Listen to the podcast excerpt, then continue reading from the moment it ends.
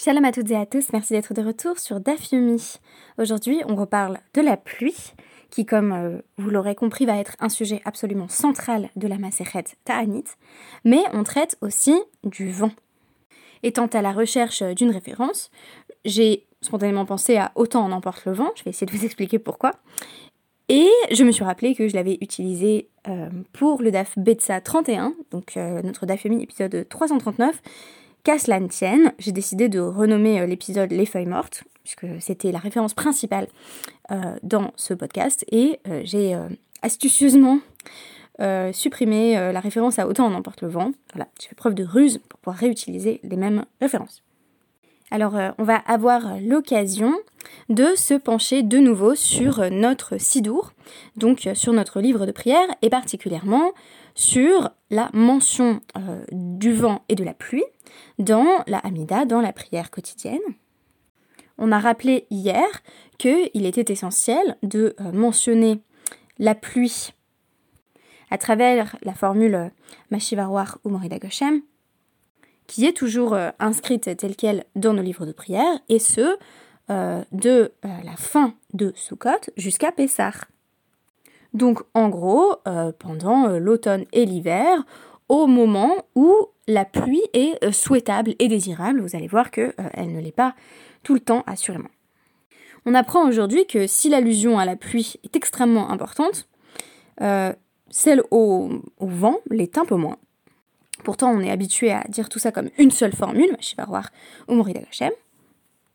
Mais en réalité, on va apprendre dans, donc dans notre daf Gimel de la Maseret Anitz, Bimot Akshamim Lo Amar Mashivaroar Ein euh, si on n'a pas mentionné le vent, on n'a pas besoin de recommencer la tuila. Vous savez que quand on oublie par exemple une bénédiction, un passage important, euh, il y a l'éveil à voir Roche euh, on doit tout reprendre dès le début.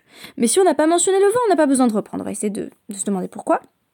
Ah, Lohamar, Morida Goshem, euh, Martirinoto. Mais si on n'a pas mentionné la pluie du tout pendant la saison des pluies, donc de euh, Là, il faut tout recommencer, il faut reprendre cette fille-là euh, dès le début.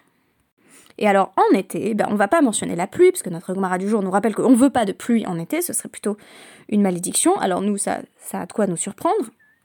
Mais sans doute euh, craint-on ici que euh, la pluie ne soit pas profitable au champ à ce moment-là. Donc en été, qu'est-ce qu'on dit à la place? Eh bien, on dit moridatal, on dit qu'il fait descendre la rosée.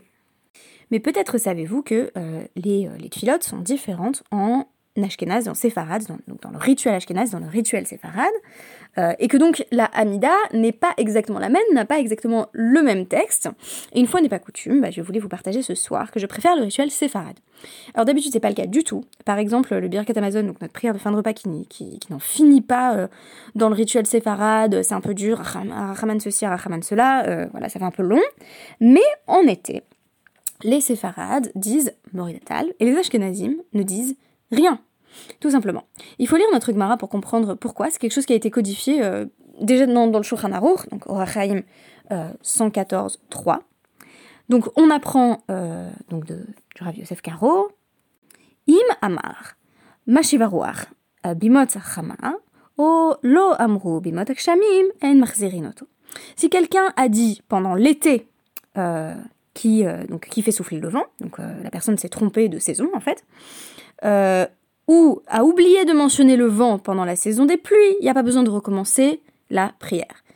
betal,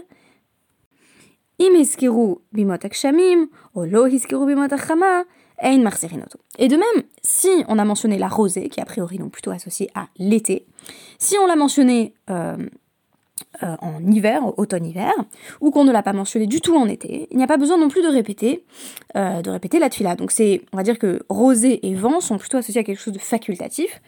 Euh, là encore, il va nous falloir le DAF pour comprendre pourquoi.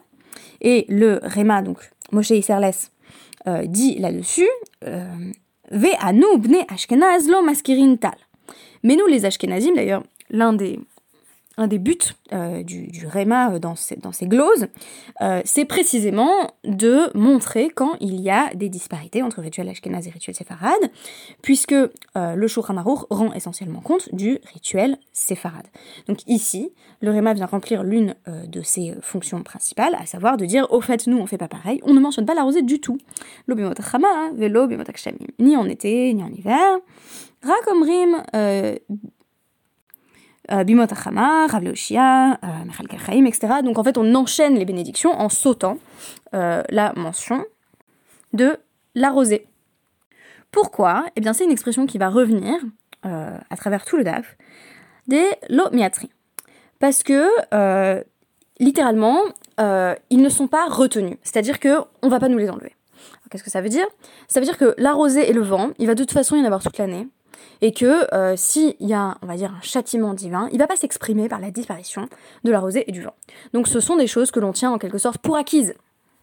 Alors que la pluie, c'est un enjeu essentiel. Euh, on va aussi euh, lire dans ce DAF que rien n'est plus important que la pluie. Et je supputais hier que c'est lié au fait qu'on est euh, à cette époque-là dans une société encore très largement dépendante euh, de l'agriculture et que donc euh, s'il n'y a pas de pluie, c'est une catastrophe absolue. Les citernes ne se remplissent pas, les champs ne sont pas irrigués, bref, on dépendait largement de la pluie et on allait donc la mentionner dans la tfila. En revanche, bon, le vent, il y en aura dans tous les cas, la rosée également. C'est pour cela qu'on apprend dans une braïta euh, Be'avim ou Beruchot, lo euh, chayvu chachamim les haskir. Pour ce qui est des nuages et du vent, les sages n'ont pas obligé la personne qui prie à, les mentionner. C'est pas un chayv, c'est pas une obligation. mais si tu veux le mentionner, tu le mentionnes. Pourquoi? Parce que de toute façon, il y en aura. Voilà, les nuages, ça va pas disparaître du ciel. Le vent euh, ne va pas cesser de souffler. Et du coup, pourquoi je préfère le rituel euh, séfarade. Euh, tout simplement parce que euh, dans le rituel ashkénaze, le fait qu'on ne mentionne pas du tout la rosée est associé pour moi au fait qu'on n'est que dans la demande. Alors vous me direz, ça permet peut-être de faire la transition avec la partie bakashos, donc la partie qui contient nos multiples demandes dans la tuila, qui intervient après la bénédiction suivante donc euh, la bénédiction euh, qui mentionne la Kedusha, euh, Takadosh, Shimrakadosh, Ugdoshim, Becholium, là, etc. Mais moi, ce qui m'embête, c'est que on est quand même censé être au cœur, à ce moment-là, de la partie Shevar, de la partie louange de notre prière. Et donc, le fait de dire, au fait, envoie-moi la pluie, s'il te plaît, bah, disons que ça peut mettre un petit peu mal à l'aise. Moi, ça me met un petit peu mal à l'aise. Je trouve que c'est pas extrêmement bien placé, en tout cas dans la structure de la tuila. Et du coup, associer ça au vent veut dire qu'on n'est pas dans une perspective purement utilitariste vis-à-vis de la prière, qui en gros consisterait à formuler euh, nos demandes. Euh, ah, j'aimerais bien que tu nous ramènes à Sion, au fait, envoie-moi de la pluie, je voudrais guérir, etc., etc. Même si, bien entendu, à ces demandes sont mêlées des profondes aspirations spirituelles. Alors, quelle est la différence euh, entre le vent et la rosée d'un côté et la pluie de l'autre, c'est que euh, la pluie, on l'attend avec encore plus d'impatience, on en a besoin, on demande à Hachem de nous envoyer la pluie au moment où on veut la pluie, et c'est pour ça que notre Gemara a dit euh, surtout, surtout euh, ne pas mentionner la pluie en, été, parce qu'à ce moment-là, on n'en veut pas. Or, la rosée et le vent sont plutôt présentés comme des phénomènes naturels, qui ne sont pas dissociés de la création divine. On nous dit pas euh, la rosée et le vent, c'est pas lié à Hachem, mais on nous dit c'est pas quelque chose qui va disparaître. Euh, donc c'est vraiment le côté voilà phénomène naturel attendu, tout à fait organique, intégré euh, dans, nos consciences et donc lié à une habitude. Et donc je trouve intéressant qu'on dise finalement euh, Mashivaroir ou Geshem, parce qu'on va intégrer les deux, à savoir euh, la dimension descriptive, euh, création des phénomènes naturels, et là on peut être encore dans une logique de Shevar, simplement louange qu'il existe, euh, voilà, on va dire une nature bien réglée. Ah, et au passage, nous, ça nous arrangerait en tant qu'être humain d'avoir la pluie. et la rosée, la mention de la rosée procéderait de cette même logique, alors que le fait que chez les Ashkenazim on ne mentionne pas du tout la rosée laisse une sorte de vide euh, dans le texte de la prière et ne permet pas euh, de rendre compte de manière descriptive de la beauté de la création divine. Ce n'est que mon avis. En fait, il m'arrive extrêmement souvent de dire Moridatal, pas du tout suivant le, rituel bah, du sidon dans lequel je prie, qui est, qui est la tuile Blore, de Joseph Blore, que les profanes appellent la tuile à bloc. donc rituel ashkenaz classique, qui du coup bah, n'écrit même pas cette formule. Alors dernière question, si le vent c'est évident, euh, que euh, c'est présent dans la nature de toute façon et que ça va pas nous être retiré, que ça va pas, euh, voilà, on va pas faire l'objet d'un châtiment divin qui passerait par l'absence de vent. Pourquoi est-ce que les Ashkenazim, s'ils sont dans cette logique voilà, de demande, pourquoi est-ce qu'il la mentionne malgré tout alors qu'on a dit clairement, voilà, Berochot, il n'y a pas besoin a priori de les mentionner. Et on a même dit que si on si n'avait pas dit cette partie de, de la mention euh, du vent et de la pluie, qui en fait constitue techniquement une seule mention dans le texte euh, de la prière, on n'a pas besoin de refaire. Mais alors pourquoi les Ashkenazim euh, mentionnent le vent alors qu'ils ne mentionnent pas la rosée, alors qu'on pourrait dire que ça rentre justement dans la même catégorie? Alors ma petite hypothèse, elle va être du côté de la signification, à savoir que Ruchot, les vents, vont être associés au peuple juif. Et là on nous dit, la Ruchot, Minalan, Delo Miatzri. D'où sait-on que les vents ne nous seront pas retirés, qu'il y a une sorte voilà, de, perpétuité du, rapport au vent. Et l'association va être faite avec les Bnei Israël. On nous dit Amar, Rabbi Yoshua ben Levi, de Amarkra. Rabbi Yoshua dit que c'est associé à ce qui est écrit dans un pasouk de Zecharia, euh, donc Zecharia 2, 12. Qui, qui arba ruchot hashamaim, parashti etrem, neum Hashem. Je vous ai euh, éparpillés ou disséminés, euh, donc euh, le peuple, euh, le peuple juif, comme les quatre vents des cieux. Oracle d'Hachem. Alors qu'est-ce que ça veut dire? C'est justement la question que pose la Gemara. Maïka Marléou. Qu'est-ce que qu'est-ce qu'Hachem est en train de leur dire? Il est ma Achika Marléou Hakadosh Baruchu le Israël. Des Vadartinchu be Arba de Alma. Si ce qu'Hachem avait voulu dire au béni Israël, c'est je vous ai éparpillé aux quatre coins du monde. Donc euh, les quatre vents comme signifiant euh, les quatre coins du monde. Euh, pourquoi est-ce que j'aurais dit comme les quatre vents? Il aurait fallu dire aux quatre vents.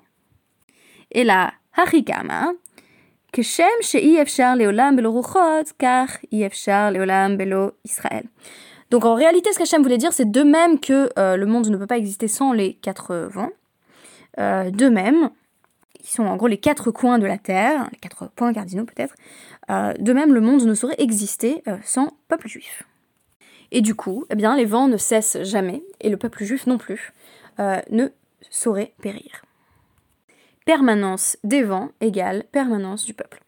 Je trouve que c'est une très belle idée qui justifie tout à fait la mention des vents dans notre prière quotidienne, trois fois par jour, et qui permet le retournement très intéressant de ce qui semble être la malédiction dans le passouk de Zecharia, à savoir, voilà, a priori, on a envie de lire, je vous ai éparpillé aux quatre coins du monde, euh, une forme de euh, bénédiction cachée.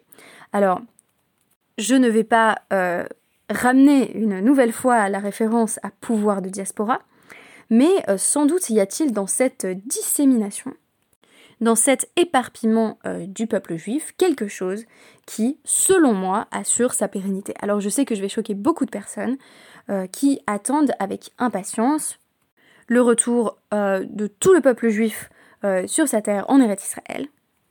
Mais j'estime que on a aussi quelque chose à gagner de l'ordre de la préservation en fait de notre mission et de la signification de notre existence en tant que peuple euh, dans le fait d'être euh, aux quatre coins du monde, aux quatre vents, et donc euh, de maintenir, envers et contre tout peut-être, une existence diasporique.